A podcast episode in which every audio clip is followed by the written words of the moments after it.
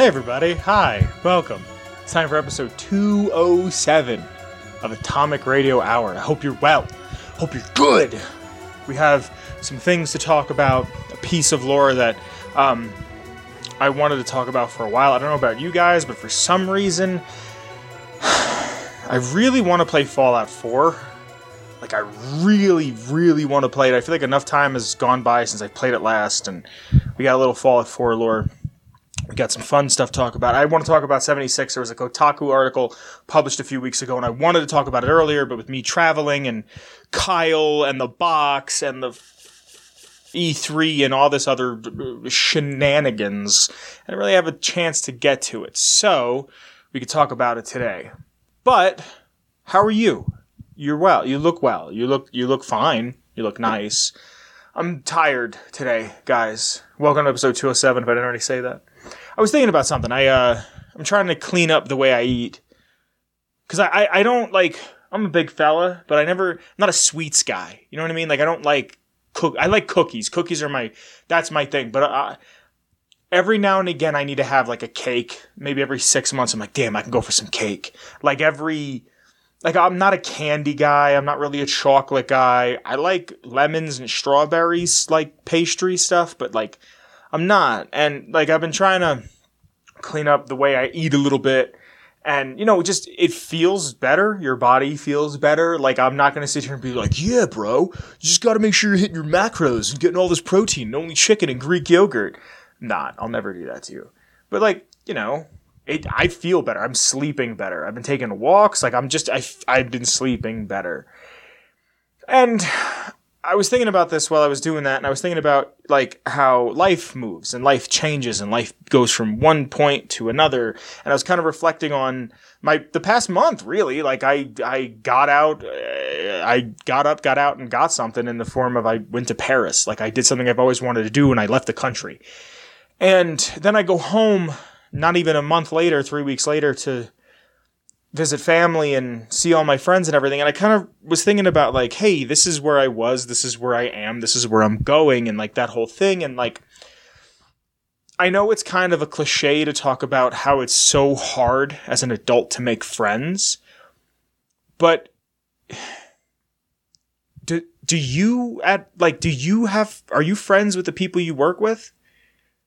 Because I was I was sitting there thinking about it. I was like, I don't have any friends at work. I've been I'm working at a better place than I was a year ago. Yes, and it's a lot more chill. It's a lot more relaxed. It's you know, we have a new her name is a little a little a little like she takes her job a little too seriously. Like she she genuinely believes that if you work hard for a company, you can like prosper in life and not just hey, let me make my own. Co-. Like she's very but I, I mean, I can't blame her. Her husband's, or maybe she was, I don't know. Somebody's military in the family. And like, I heard a really disgusting conversation today about like how it's okay to hit your kids. And I'm like, I don't know. Maybe you as like a 30, a 20 something, 30 something year old adult and you're taking your anger out. I understand that the kid messed up and you're angry at him, but you really shouldn't hit a child. You're four times, maybe even more, the size, the weight. You have way more power. You have a better understanding of the world. How about you sit them down and you talk to them? How about you discipline them? You say, hey, you know, we're gonna, you know what, you messed up, and I need you to understand that you messed up. So you can't, you can't watch TV for the next three days. It's gonna suck, I know, and I'm sorry to do it to you, but you'll never mess up again. Like if you explain this is the consequence, then like the I mean that's just me. I don't have a kid, but that's just how I feel like, you know, that's what you should do. Anyway, like I don't know, I don't have like there's a couple people at work that I'm cool with that I talk to, but like nobody I'd want to play bocce ball with. Nobody I'd want to go to the movies with.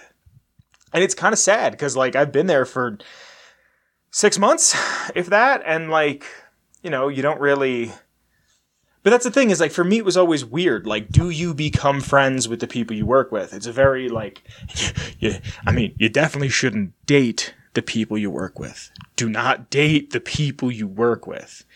Don't do it. It seems like a good idea. I know they make you smile, but don't do it because you have to work with them. Hmm. And very rarely are people adults.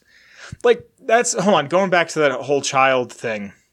Like, there's an old saying of like you you are the age you are for the rest of your life when you become famous. And that's why they say all these child stars are having like like like Macaulay Cul- Macaulay Cul- Culkin turned it around, but someone like um Amanda Bynes or Raven-Symoné or Eddie that I can't think of his real name from That's So Raven. Like these people that like are just in a shitty place now. Like maybe that's the trauma you go through as a kid too. And um, don't get me wrong, I'm, i bet child stars are molested and beaten and given drugs at like 13, uh, no doubt about it. But like maybe that's why people are the way they are. Like the amount of people that I work with that are over the age of 40 and still treat work as if it's high school is wild to me. So maybe, I don't know. I don't even really know what I'm getting at here. I think I'm just kind of like, you know, you hit a point.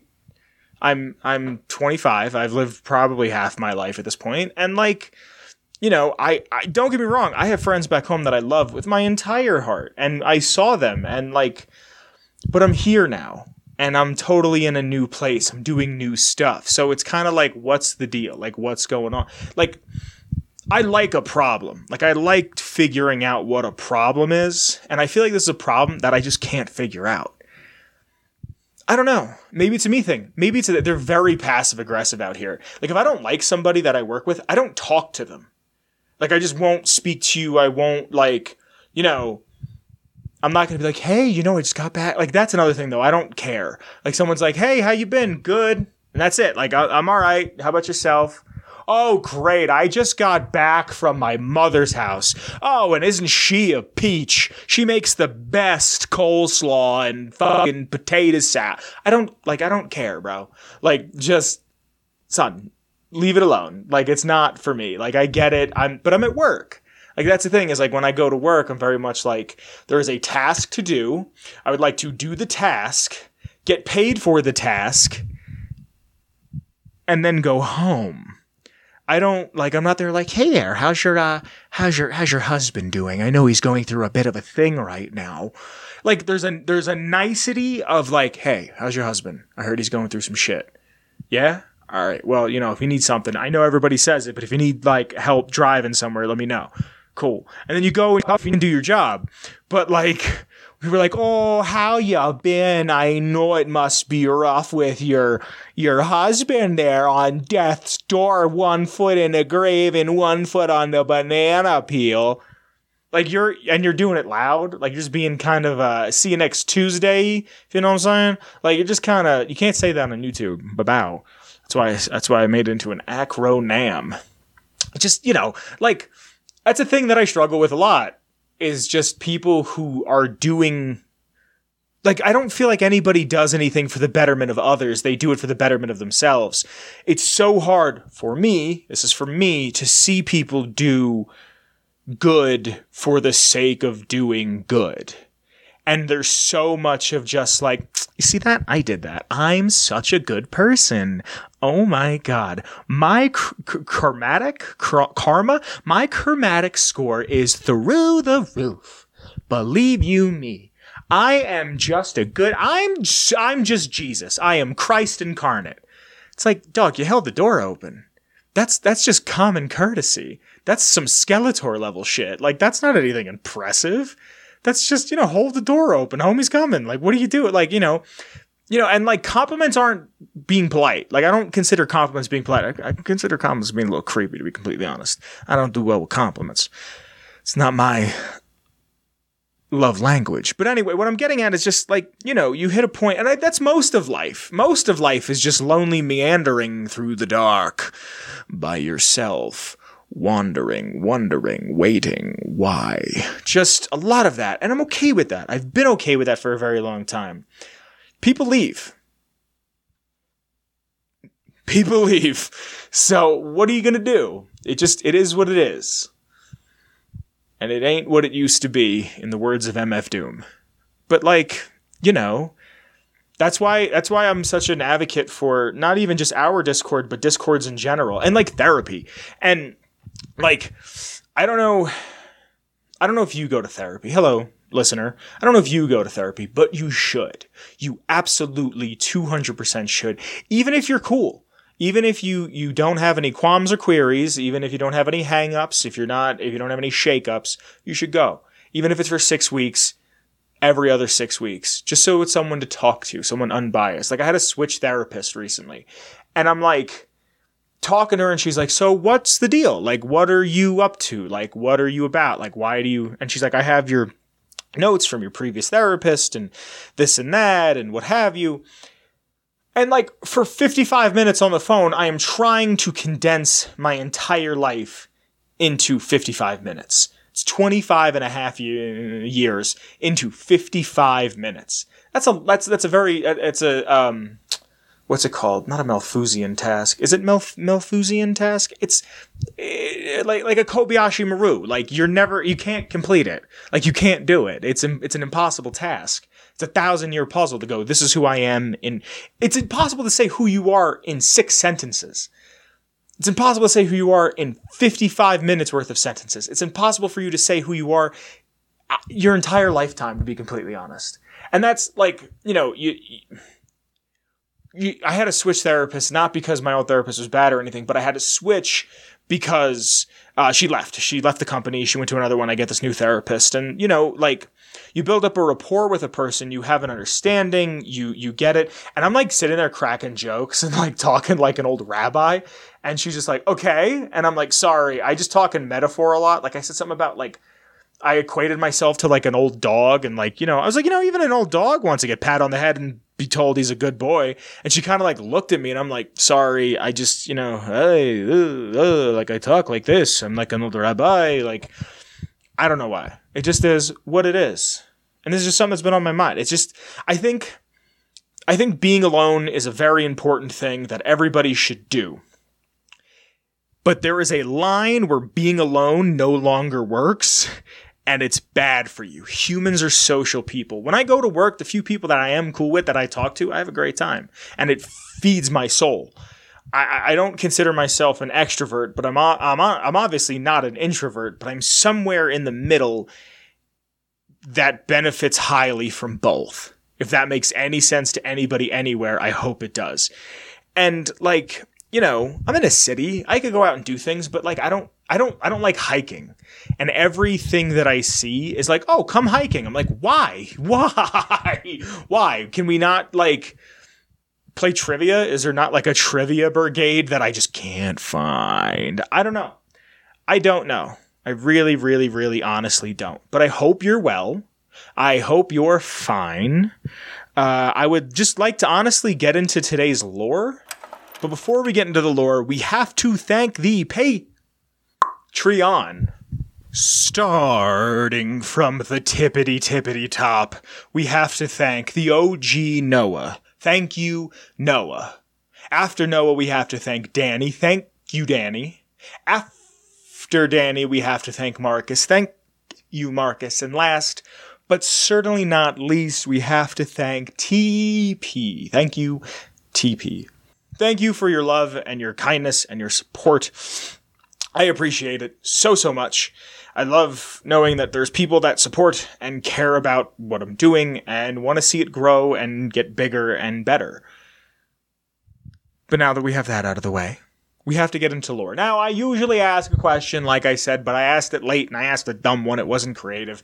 Just pick a number. Nobody got the number. So I messaged a friend that I know is into Fallout and I was like, yo, what do you want to hear about? Like, like, it, like, I don't, I don't know if they listen to the show or not, but I was like, I know you like Fallout, homeboy. What do you like? And they're like, you know, I want to hear about that super mutant man from Fallout 4. And I'm like, well, which one? And they're like, the guy in the cave, the caveman. Not the caveman, the cavemen. And I was like, are you talking about Virgil? And they're like, yeah, I think that's the guy. Yeah, yeah, yeah, yeah, yeah, yeah, yeah. So I said, all right, I want to play Fallout 4 again. I want to uh, talk about New Vegas a little more. I kind of want to talk about the older stuff. I'm getting that itch to beat Fallout 1 again, getting that itch to play the classic stuff. I'm getting excited to do fun things and whatnot again. Uh, I'll be honest with you guys, I really want to stream. I just do not have the time. I do not have the time. And then every time I'm like, you know what? I'm going to wake up and I'm going to do all these things. And then once I'm done all these things, I'm going to stream. It's like six o'clock and I'm beat and I get up early. It's just I know, I know. I really want to stream. I know I'm always pr- promising streaming, but like, eh, don't yell. So this week's lore, if you want to hear any lore whatsoever, make sure you are in the Discord. Once a week, I ask a question. First person to get the question right in the lore question tab gets to pick lore for the week. This week, nobody picked. I had a homeboy from back home pick, and he picked Brian Virgil from Fallout 4. Now, Dr. Brian Virgil is a now super mutant living in the Commonwealth in the Rocky Cave in the Glowing Sea. Sometime before 2287, the year the game takes place, he was in charge of a project involving FEV and super mutant creation in the Institute's bioscience department. He was the head of it after a Dr. Syverson had passed away. He was conflicted with all the damage that he had done. This is literally everything that's on the wiki except for what I'm about to read. His background is very short, and it's kind of upsetting uh, just because, you know, he's a neat character. He's someone in the institute who was like, "Yeah, this is some this is this is messed up. We can't be doing this." Uh, he when he leaves after he sees all the destruction and death and hurt that he has caused to people uh, in the institute, saying like, "Hey, uh, we, we we've killed these people. We've we've mutated them. We've turned them into what they are. The super mutants that are in the Commonwealth are a direct, direct."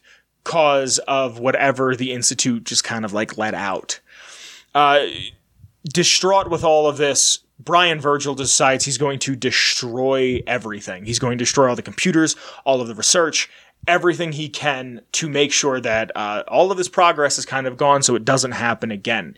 Inside of the Institute, this is referred to as Incident V. He then would inject himself with a strain of FEV that would allow him to live in the glowing sea, knowing that the Institute wouldn't be able to get to him as easy. All of that happens, and the Institute knows where he is. They have an idea that, all right, he's in the glowing sea. I don't think they know exactly where he is, but they have an idea. And they have a plan to send Kellogg after him, which I assume was going to be. I didn't actually look into this because I didn't really think it was that important. I would assume it was going to be after the events that start Fallout 4 with Kellogg. They were going to be like, all right, now send send Kellogg to go get Virgil, uh, but it doesn't happen because he's dead. He's a dead man. Now Virgil's also working on a FEV serum, which you can give him, and uh, it will help in in the rever- the reversing of of the FEV virus. He's in two quests, one called the Glowing Sea and one called the Loose End. I get all of my lore off of fallout.fandom.com. If you get him the serum, uh, there's two options. You can give you can simply give Virgil the serum and certain companions will react differently to to each choice. Pretty much everybody but Danse likes it. You can also lie to Virgil saying that the serum wasn't there, and uh, the check's difficulty increases with each one.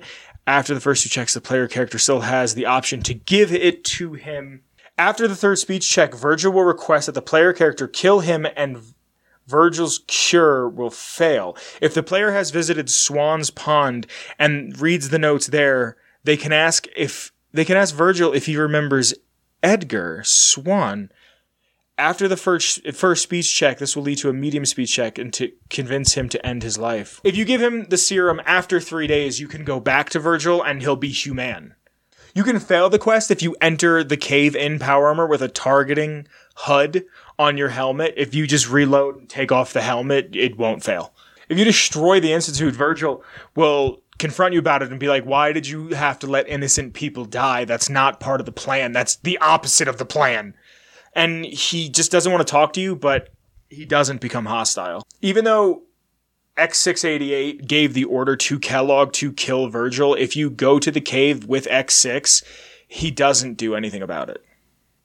He doesn't even bring it up. The bioscience division wears green lab coats, robotics division wears orange, and advanced systems wear blue. And Virgil doesn't wear, in any mutant or people, doesn't wear any of the colors of the department he was from. The third entry on Virgil's terminal suggests that he's actually losing his memory and heading into madness, which is just kind of a side effect of being a mutant. The Nightkin, with, I mean, uh, the Nightkin were stronger mutants, but you know their dependency on Stealth Boys triggers the schizophrenia earlier, but in Fallout 3, the the super mutants aren't of the smart variety and they're slowly going more and more insane just looking for food and other people to clone. Other people to dip into vats of goo and what have you. Even if you become director of the institute and give Virgil the serum, he can't come back to the institute. Virgil was previously bald, but if you give him the serum, it brings his hair back, which is super tight from one bald homie to another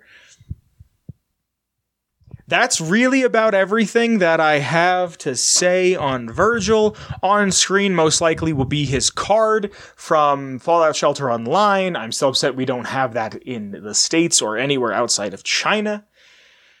But that's all I really have to say. He's a cool character. I wish there was more written about him. There's like small stuff, like if you go there before you have to in the game, he's just not there. So to not break sequence and what have you, it's cool. I wish there was a little more. I wish there was a little more in the Institute. You could talk to people, whatever. That's the problem with a voice protagonist.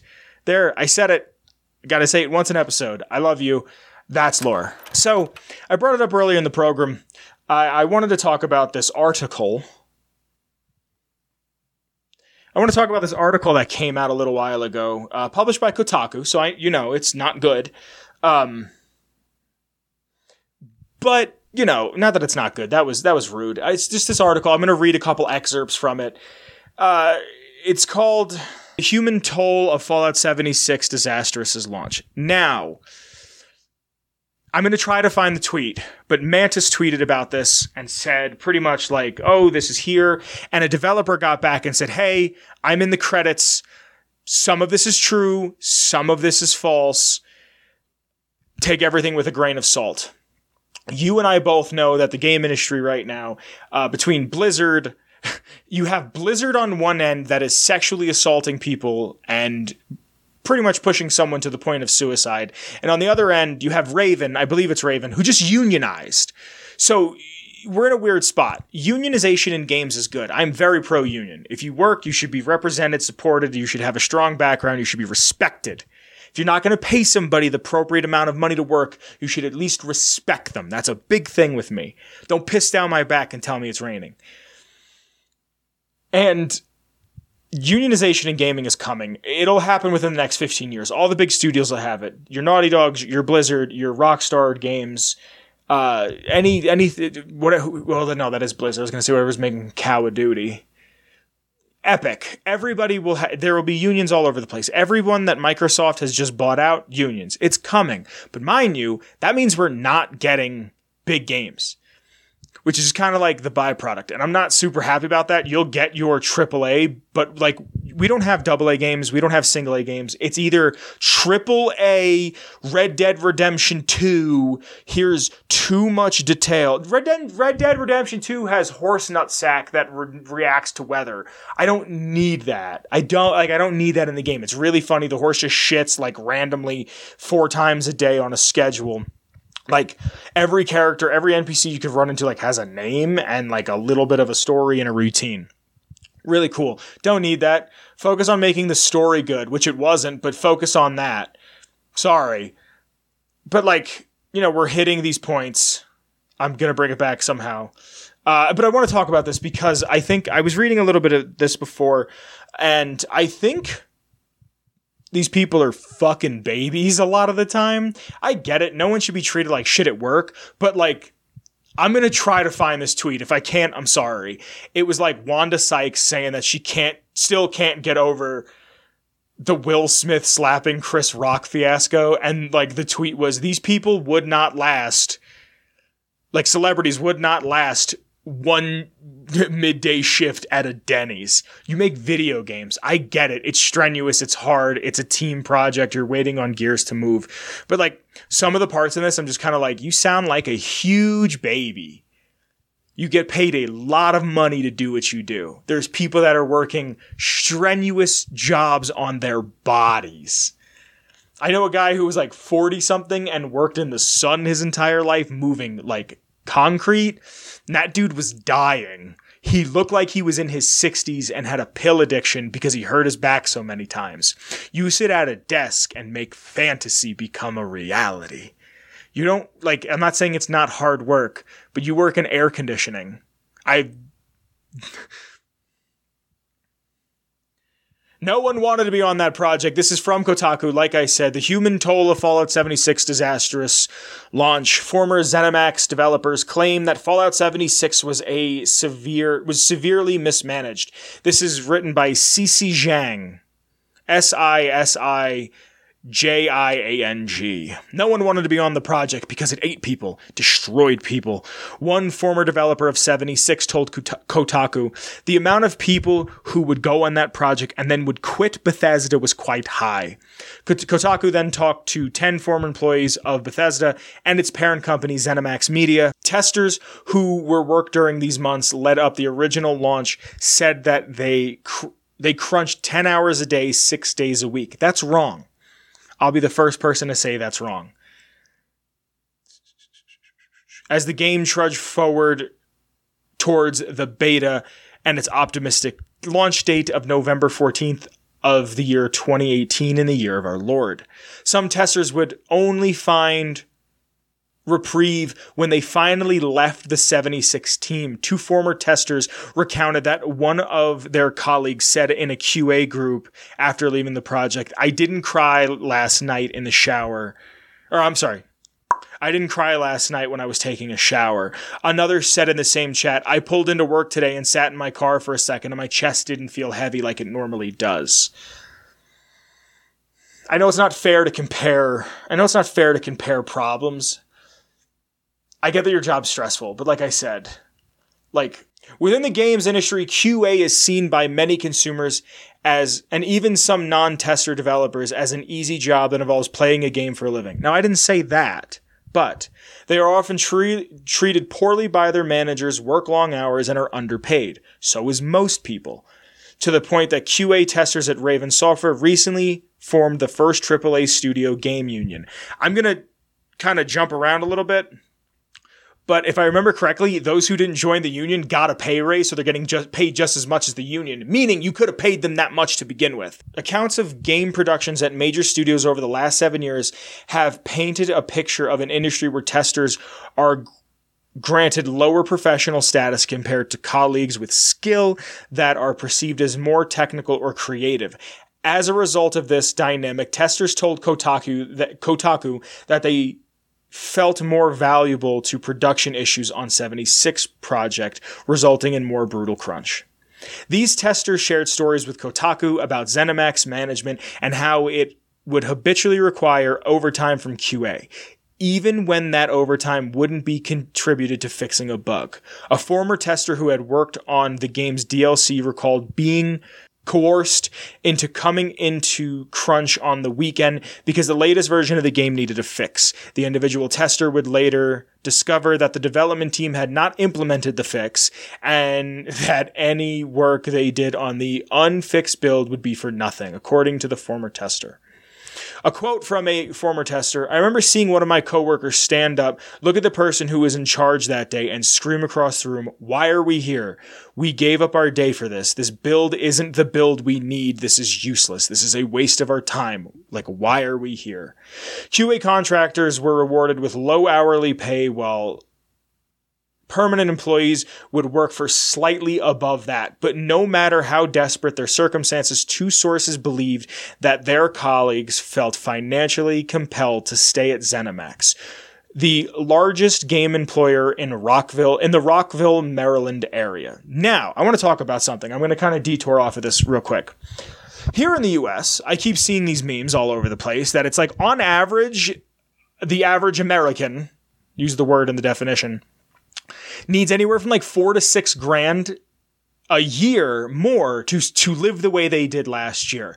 Again, I'm not saying these people do not have hard jobs. I think any job is hard because you're leaving your house to go do something. Most people don't work jobs they want to they want to work. I don't want to work the job I'm working. I'm doing because I need to pay rent. You know what I mean? These people maybe justify their job, their existence in, in a way I try to similarly, where I say the reason we should be alive is to help people. We should be helping people, be it helping them physically, helping them emotionally, just helping people, making people smile. That's a big thing for me. That's kind of the philosophy I've adopted. That's why I'm alive. That's why we should be alive to help. to make smile, to amuse and be amused. I heard on Mike Birbiglia's podcast today. Maybe that's how they see it. These people make a ton of money, and they're probably still being underpaid. You obviously have the money to pay these people. You had a massive buyout from Microsoft. Another person says, I mean, we got overtime, but like all the money in the world didn't matter at that point. Valid when we did weekend work, they would get us pizza. It takes time to, you know, come out of the mindset and realize, yeah, they're giving us something for free, but it's not worth it. And it's kind of the same with overtime money. It's like, yeah, it's more money, but at what cost? That's a very valid point. I work, I work four tens and I go, and I'm trying to not relate this complete. I'm not trying to make this the narcissism hour or make it about me, but you know, I, work and live at a very average pace. So I'm trying to relate it to all of us, if that makes any sense like if my job says, "Hey, we got everybody pizza today," it's like so you could spend all that, but you can't give us a fifty cent raise you can do all this, but you can't do like my job's doing fucking Spirit Week like I'm in high school. I'm like, you could put all this money, uh, all this money, time, and effort into Spirit Week, but you can't give us a fucking quarter raise. In fact, a couple former ZeniMax employees tell Kotaku that no amount of financial incentive could erase the physical and mental exhaustion they experienced from the continual onslaught of non-stop obligatory overtime. Two sources claim that they even tried to flag the issue to Rob Gray, the director of QA at ZeniMax. However, they say he continually deflected or denied that crunch was happening in the department. That sucks. And I don't want to be like, well, that's hearsay. But if this is the thing that sucks about journalism, that sucks about when you you you I want to believe these people. I want to believe that everything they went through was true. But there's nothing to corroborate, co- corroborate it. But at the same time, you know, like why would you lie about this? When QA staff got called in for the weekend crunch, the companies, I don't like that they keep calling it weekend crunch. I feel like that's a little deceptive. Like that's like crunch, crunch, crunch, crunch. Uh, we also don't know their their contracts. Like if you signed a contract that says like you might be called in and you can't say no, like you signed up for that. Like sorry, I, I like that's why I don't get why people complain about being in college. You signed up for it. Yeah, you knew it was going to be eighty grand a year. You signed up for it. You're not allowed to complain about it. It's fucked. I'm with you. It's fucked that you got to pay that much money, and we're the only country that does it. But you signed up for it knowing what you were getting into. That was me more mad about colleges than it was about this. Sorry. One QA one QA source recounted how badly they wanted to stop working despite their financial need. When they almost broke a bone on the stairs, they fantasized about the prospect of being too injured to go to work the next day. They said it was the most comforting feeling they felt in a while while crushing hours on 76. I can I can I can sympathize with that. I worked a job that was so bad that I went I, I just thought how do I how do I get out of this? A couple of sources told Kotaku that QA workers would have their breaks timed or sometimes even be followed into the restroom by non management employees, described by one of the sources as chronic snitches. You know what happens to snitches. According to them, these otherwise normal testers designated as coordinators did not have a, a real title or pay bump. Rather than bring an end to the hardship, Fallout 76 only brought the launch of 76 only brought new problems. There's a really good video. I don't remember who it's by. It's like a thousand and one glitches of 76. This is a quote. I don't know how Bethesda made Skyrim, and it doesn't make sense to me. A former employee told Kotaku. Like it had to be it had to have been like monkeys with a typewriter creating Shakespeare. I don't know how things can be so chaotic and people are still able to do their jobs. Even if developers outside of QA didn't want to work on the dreaded project that was 76, its management team was not shy about borrowing. They drafted developers from all over the ZeniMax umbrella to the point that other projects were negatively affected. Arkane Studios Redfall and Starfield both, both lost team members to the black hole of 76. 76.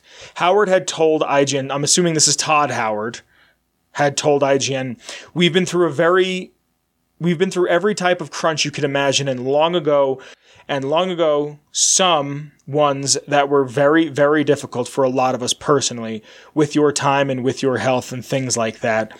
We've gotten much, much better at it now. Now we're at the point where we can really manage it.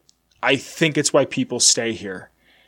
He had framed the personal shifting as a positive truth. And the post launch content of 76 took, six, took a demoralizing toll on the employees across the ZeniMax network. People don't need to suffer for that patch. For, for that patch 42 can come out on time. It's a deliberate decision to foster a workplace and work cycle where that can happen, one source says. It's proti- proti- prioritizing the work over the people. When you think about games, another, this is, uh, when you think about games, we think about worlds and choices that can make stories that you create and tell yourself, Howard says. We have a game more, we have a game more than any game that we've ever done where the choices are yours which game is this? And you'll decide what happens. You'll decide the heroes and you'll decide the villains. If he's talking about 76, he is wrong. Unfortunately, when 76 actually came out in November of 2018, players discovered that the grand vision of Howard pre- presented at E3 made for an empty, boring game. The player versus player system was ripe was a ripe opportunity for griefers who could kill pacifist players who weren't even in combat mode. Bugs abound.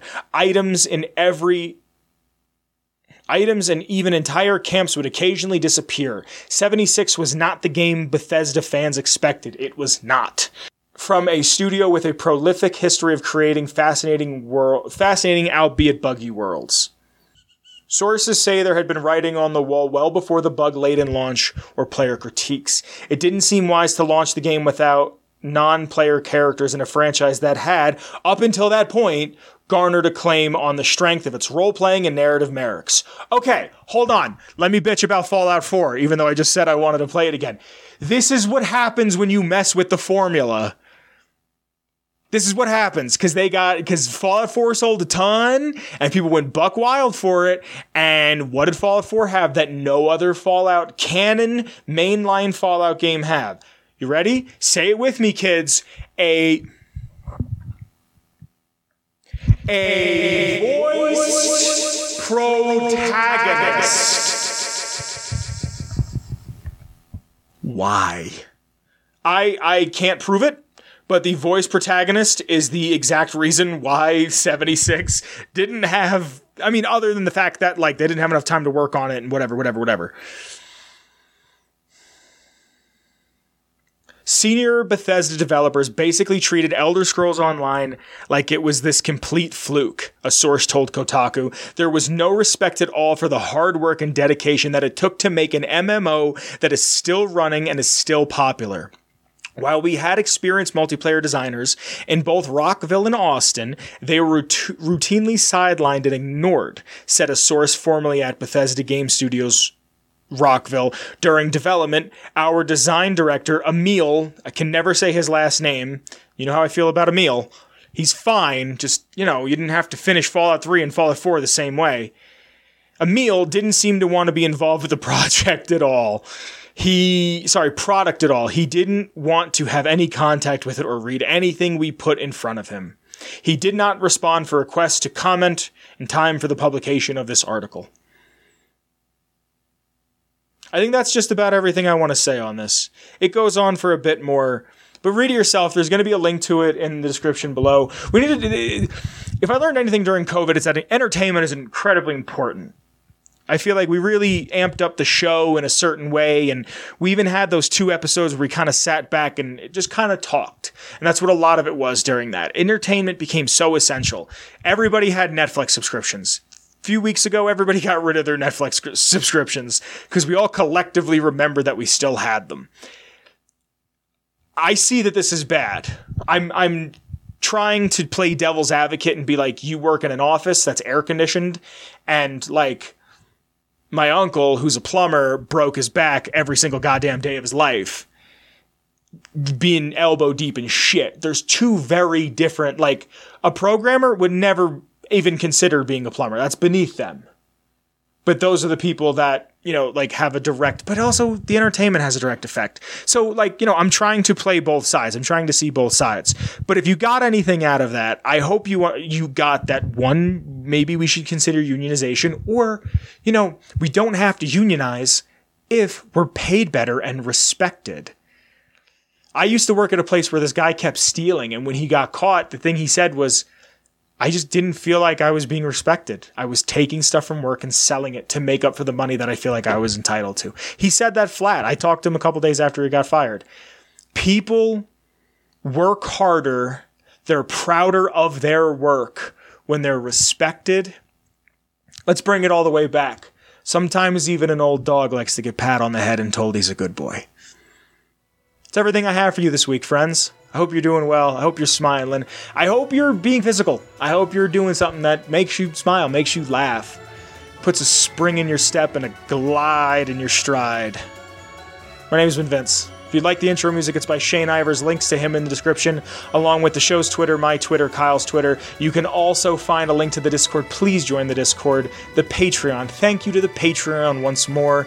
And if you'd like to support the show in a small but meaningful monetary way, you can always go to the Redbubble link in the description and purchase a design there.